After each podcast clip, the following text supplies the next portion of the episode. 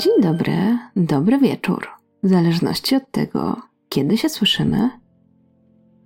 Dzisiaj postanowiłam, że zrobimy mały przerywnik dla naszej serii Kontynenty, aby rozpocząć inną serię, równie ciekawą i moim zdaniem równie fascynującą.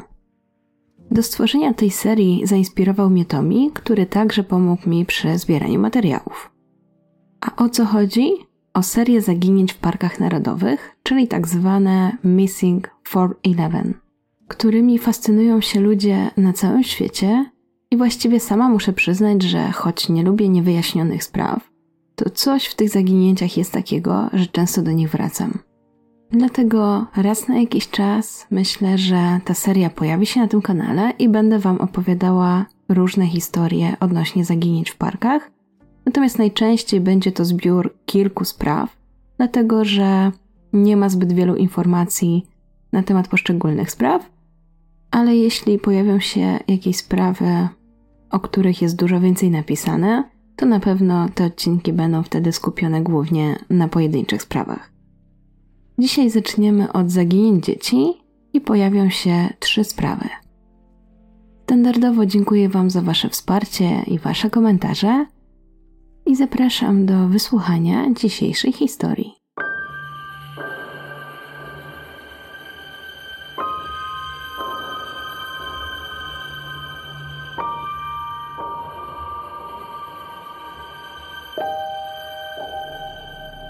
Myślę, że sami musicie przyznać, że bez wątpienia najbardziej fascynujące, choć zarazem bardzo przygnębiające, są tajemnice zaginięć.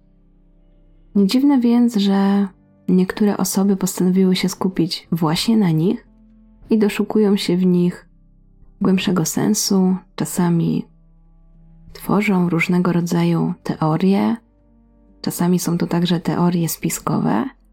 I jedną z takich osób, która bardzo intensywnie działa w tym obszarze, jest David Polites. I od razu Was uprzedzę, że nie, nie jest to żaden sponsorowany odcinek ani nic w tym stylu, ale postanowiłam przybliżyć Wam sylwetkę tego mężczyzny, bo tak naprawdę te wszystkie sprawy będą bazowały na jego książkach. Właściwie sama jeszcze nie wyrobiłam sobie opinii na jego temat ani teorii, które głosi, to pomyślałam, że fajnie będzie przedstawić to na podstawie m.in. jego artykułów, dlatego że napisał już kilka książek na ten temat i łatwiej było zrobić sobie z tego jakiś punkt zaczepienia do omówienia dzisiejszych spraw. Ciekawe jest to zwłaszcza dlatego, że David był policjantem przez 20 lat, a teraz postanowił stać się takim śledczym i pisarzem, znanym przede wszystkim z tego, że sam wydaje książki, które są poświęcone właśnie zaginięciom w parkach narodowych i zyskały nazwę Missing 411. David raczej wierzy, że za tym wszystkim coś stoi, że nie są to takie przypadkowe zaginięcia. Ma też swoje teorie, ale tak jak Wam mówiłam, myślę, że fajnie będzie, jeżeli sami sobie wyrobicie swoje zdanie na temat tych zaginięć, a ja postaram się to przedstawić w najbardziej obiektywny sposób, jak będę umiała. Pomyślałam też, że dobrze będzie, jeżeli przedstawię Wam trochę więcej informacji o tym autorze, a przy okazji skąd w ogóle ten pomysł na serię książek o takich zaginięciach, a potem przedstawię Wam trzy sprawy, które na dzisiaj przygotowałam. David swoją karierę jako policjant rozpoczął w 1977 roku i właściwie po trzech latach przeniósł się do Departamentu Policji w San Jose i łącznie w policji pracował 20 lat. Według mężczyzny jego zainteresowanie zaginięciami w parkach narodowych zaczęło się od tego, gdy pewnego razu prowadził śledztwo w Parku Narodowym, a znajdujący się w nim strażnik parku wyraził jakieś zaniepokojenie odnośnie tej sprawy, nad którą pracowali, sugerując, że ma ona jakąś taką wątpliwą naturę. Davida to na tyle zainteresowało, że postanowił się zobowiązać do tego, aby zbadać tę sprawę z innej strony a przy okazji wyjaśnić, dlaczego tak wiele osób zaginęło właśnie w Parku Narodowym, bo też na to nakierował go owy strażnik. Choć początkowo skupiał się tylko na Ameryce, to ostatecznie rozszerzył swoje śledztwo o zaginione osoby z całego świata, co doprowadziło go do przekonania, że odkrył tajemniczą serię zaginięć na całym świecie, która była sprzeczna z logicznymi i konwencjonalnymi wyjaśnieniami.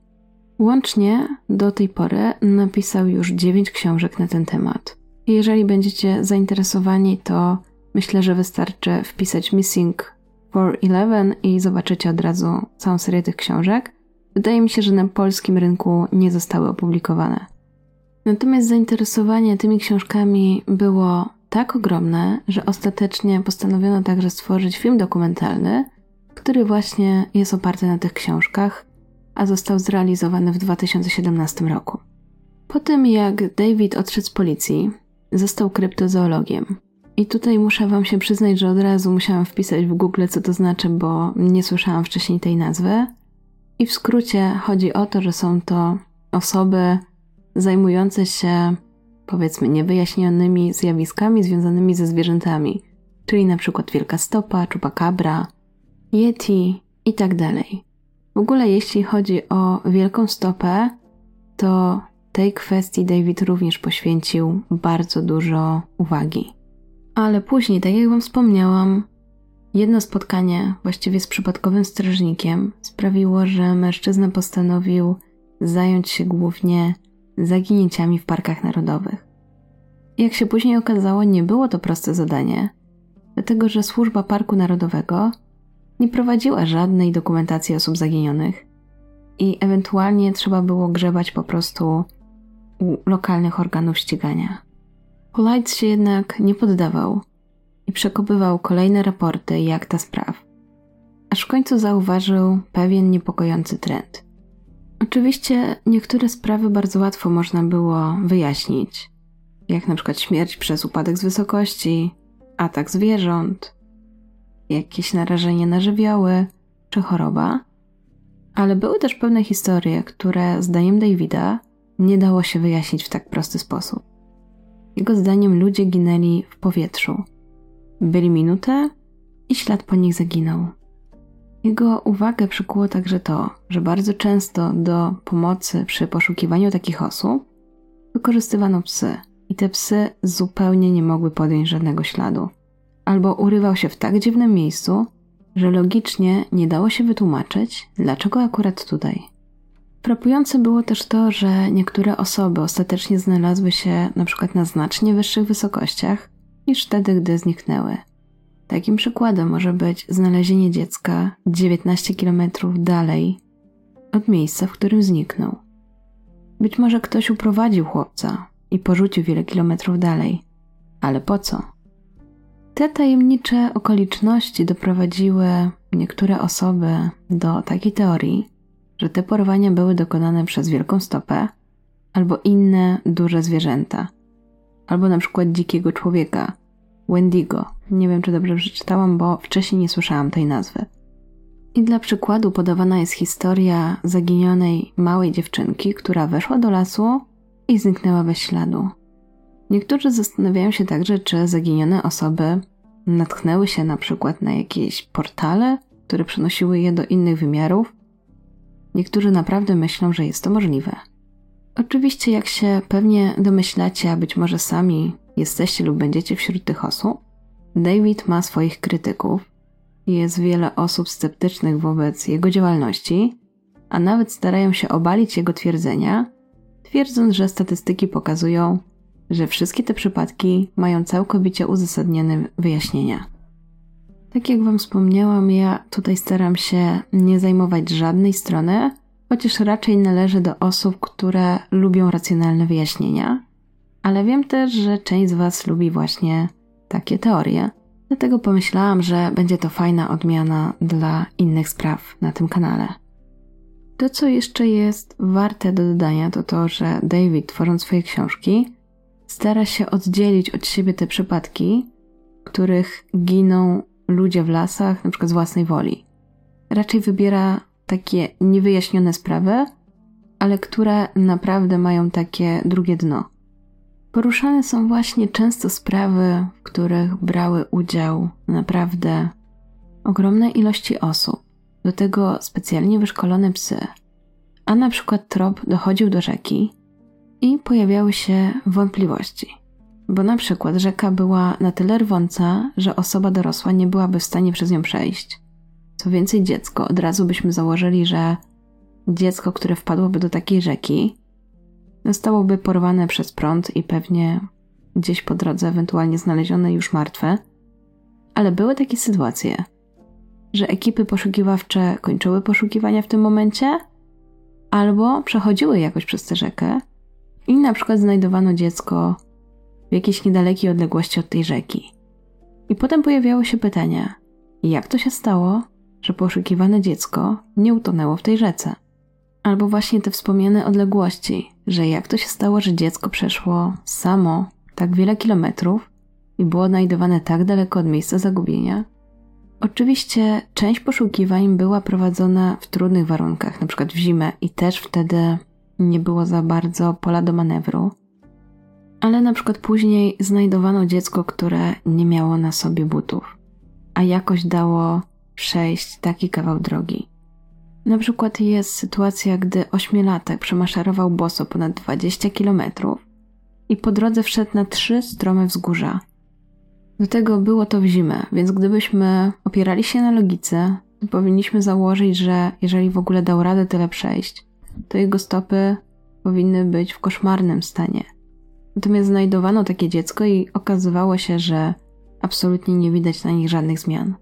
Oprócz tego, że David skupia się na tym, aby to były sprawy niewyjaśnione, to też bardzo często szuka w tych sprawach takiego drugiego dna, jak na przykład to, że FBI coś chce ukryć, albo właśnie jakieś siły nadprzyrodzone działają. Ale tak jak Wam powiedziałam, to już zostawiam do Waszej oceny. Jak się pewnie już domyślacie, raczej David nie może liczyć na przychylność ze strony zarządu amerykańskich parków, bo nie za bardzo jest to kwestia, którą ktokolwiek chce nagłaśniać. Natomiast na podstawie funkcjonującego tam prawa, które pozwala uzyskać dostęp do dokumentów agencji rządowych, może właśnie do takich danych sięgnąć.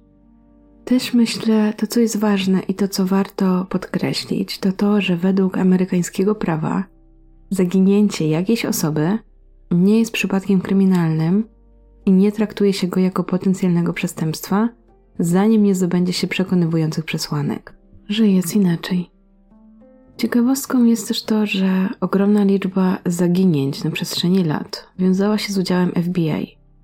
I często zwolennicy teorii Davida, jak i całego projektu Missing 411 twierdzą, że właśnie agencja wie coś, czego inni nie wiedzą i że celowo tuszowane są te wszystkie sprawy. Oprócz zaginięć dzieci, dużą uwagę przykłada się także do zaginięć rolników i temu tematowi też jest spora część książek poświęcona.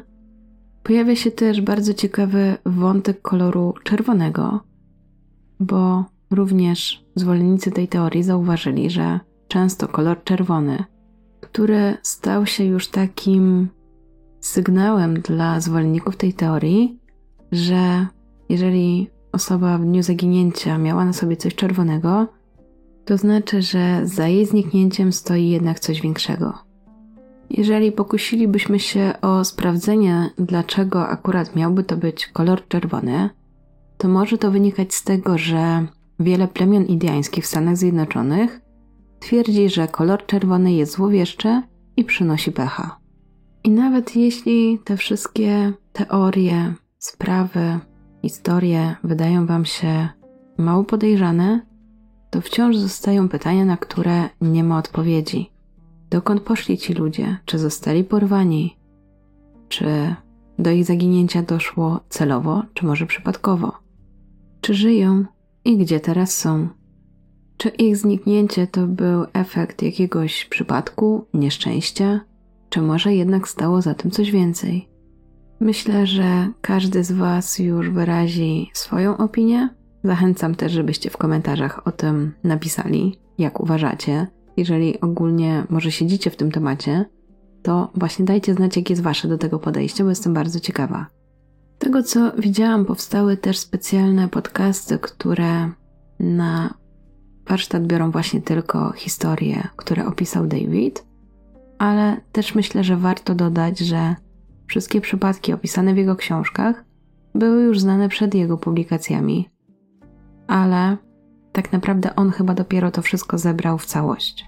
No dobra, i po tym krótkim wstępie mam nadzieję, że aż tak bardzo Was nie zanudziłam i teraz trochę rozumiecie, dlaczego w ogóle ktoś zajął się tym tematem.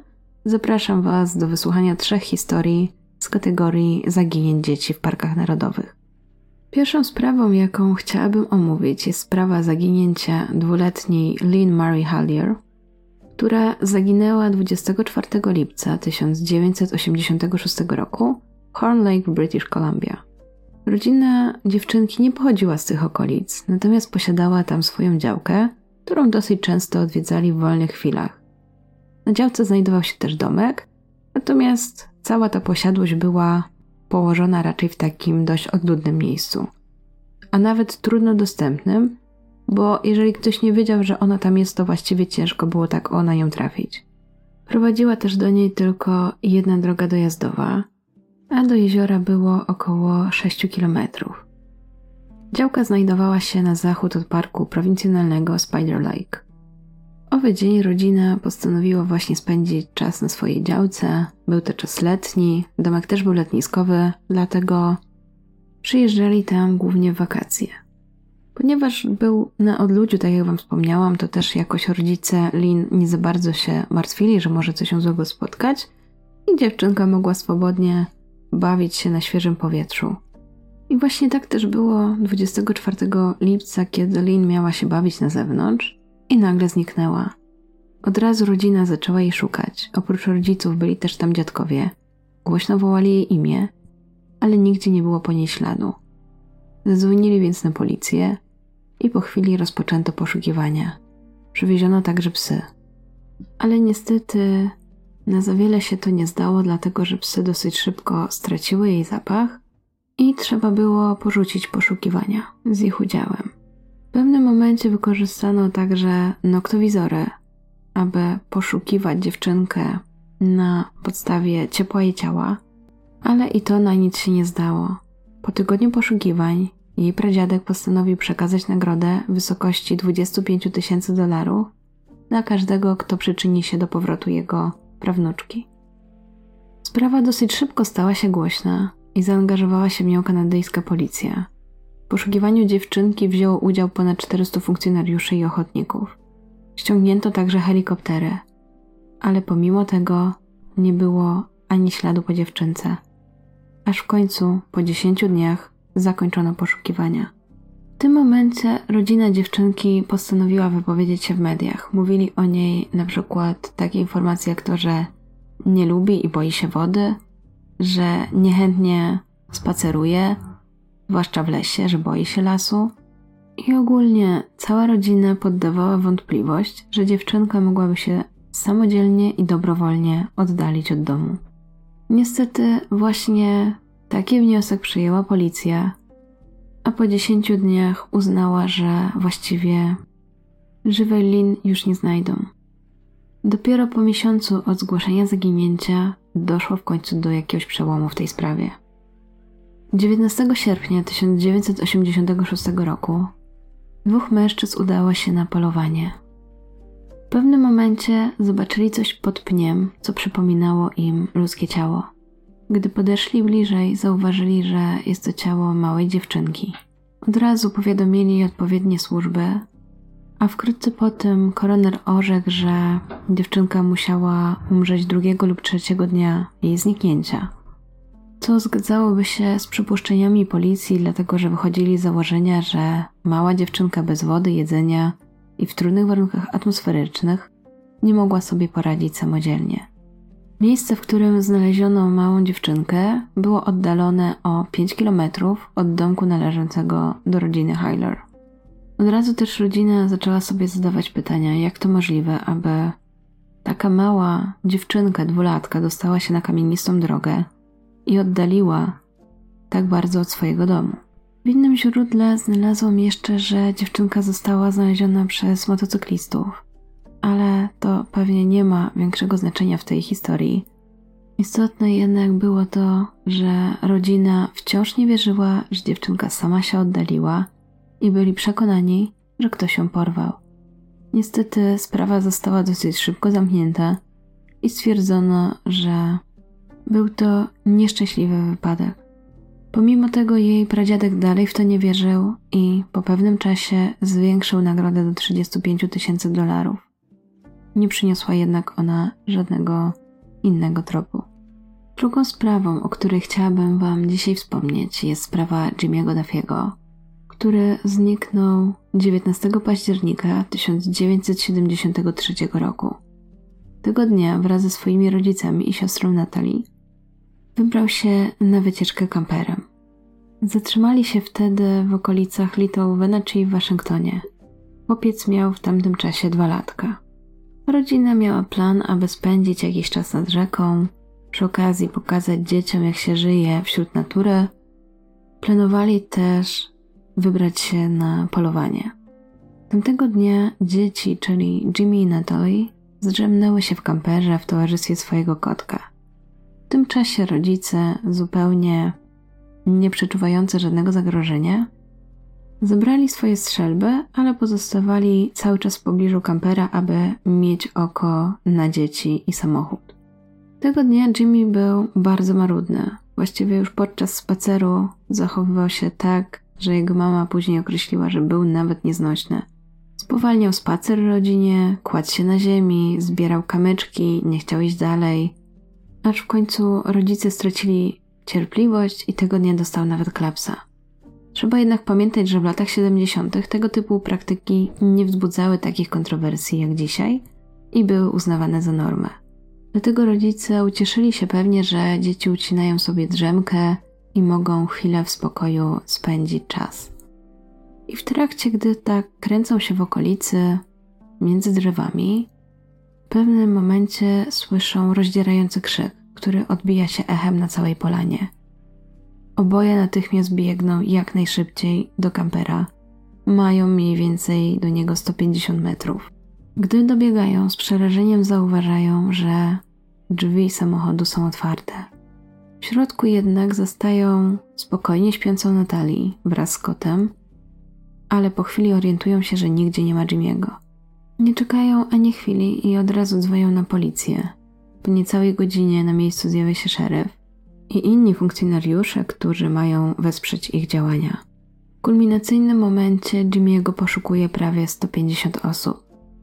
Po pierwszej godzinie poszukiwania nie przynoszą żadnych efektów.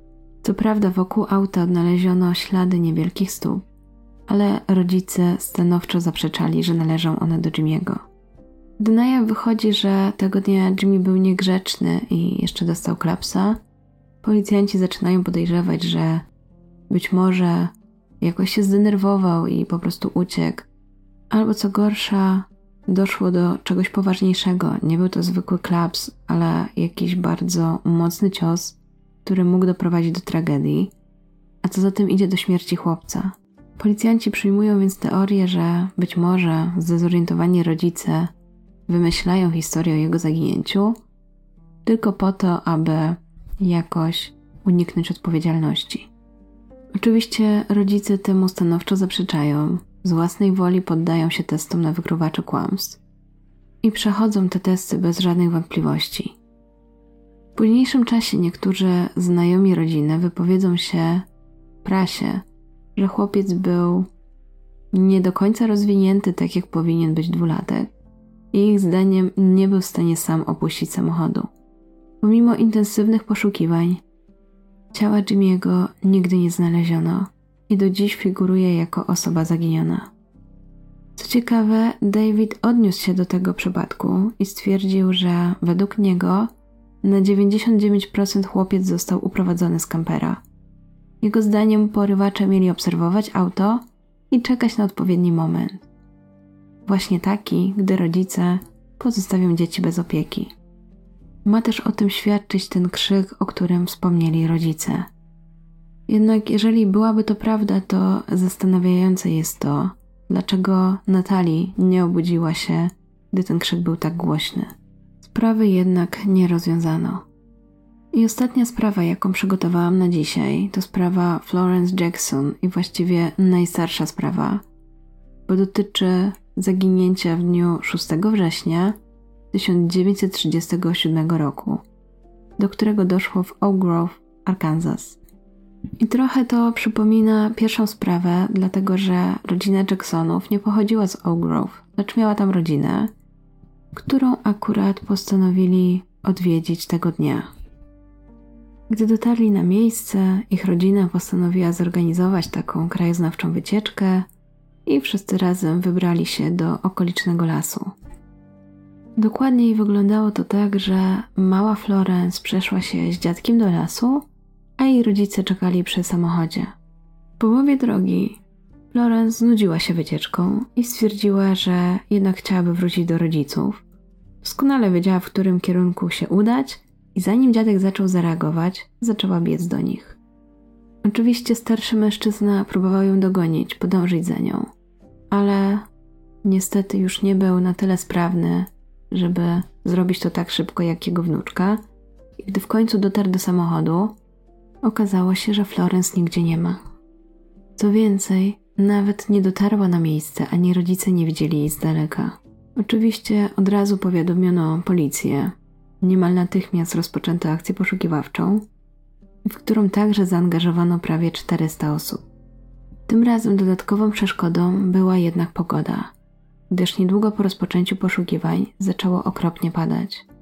Niestety tego dnia nie natrafiono już na ślad dziewczynki. Pierwszy ślad znaleziono dopiero po trzech dniach. Najpierw odnaleziono jedną skarpetkę, a 15 metrów dalej drugą. Po drugiej stronie jeziora, które znajdowało się w tym lesie, w którym wcześniej Florence była z dziadkiem, znaleziono buty należące do dziewczynki. Po tych znaleziskach mobilizacja śledczych do znalezienia dziewczynki tylko wzrosła. Szukano jej przez następne 24 godziny i dopiero po tym czasie sprawa nabrała niespodziewanego obrotu. 11 kilometrów od miejsca zaginięcia dziewczynki znajdowała się farma. Okazało się, że żona gospodarza tej farmy usłyszała krzyki dobiegające z niedalekiej odległości.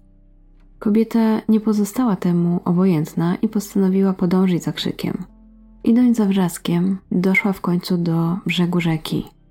I nagle po drugiej stronie zauważyła żywą dziewczynkę. To była zaginiona cztery dni wcześniej Florence Jackson. Jej włosy były rozczochrane i skołtunione.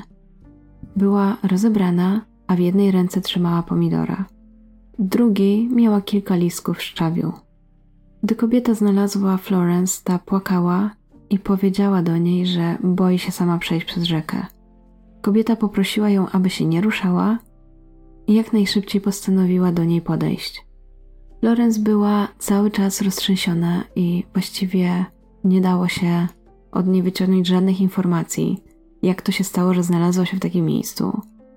Od razu przetransportowano ją też do szpitala. Okazało się, że kilka pierwszych nocy spędziła w konarze drzewa i że w lesie spotkała ciemnoskórego mężczyznę oraz jakąś kobietę. Miała przez nich zostać zabrana do domu, gdzie także spędziła pewien czas. Dodała też, że została przez nich ugoszczona śniadaniem, a noc spędziła w łóżku dziecięcym. Według opowieści dziewczynki, tuż po śniadaniu, ludzie ci powiedzieli jej, że musi teraz sama wyruszyć w dalszą drogę. Oczywiście temat ten dosyć szybko podjęła prasa, ale też nie za bardzo wiedzieli, jak się ustosunkować do tej sprawy, dlatego że sami śledczy nie potrafili oddzielić prawdy od wyobraźni dziewczynki. Jeżeli chodzi o teorię Davida, to on uważa, że wyglądało zupełnie to inaczej niż to przedstawiła ma Florence. I jego zdaniem po prostu podczas tych czterech dni, gdy była zaginiona, przeżyła coś bardzo negatywnego i próbowała to jakoś zablokować. Nie wytłumaczył jednak, co to takiego mogłoby być. I na tym sprawę zamknięto. I to już wszystkie sprawy, jakie przygotowałam na dzisiaj. Jestem ciekawa, czy ta seria Wam się podoba, czy chcielibyście posłuchać o kolejnych zaginięciach. I też jestem ciekawa, co Wy sądzicie o tych zaginięciach. Odnośnie pierwszej sprawy nie dodałam komentarza Davida, dlatego że właściwie się nie wypowiedział na temat tej sprawy. Czekam zatem na Wasze komentarze i życzę miłego dnia, dobranoc, do usłyszenia.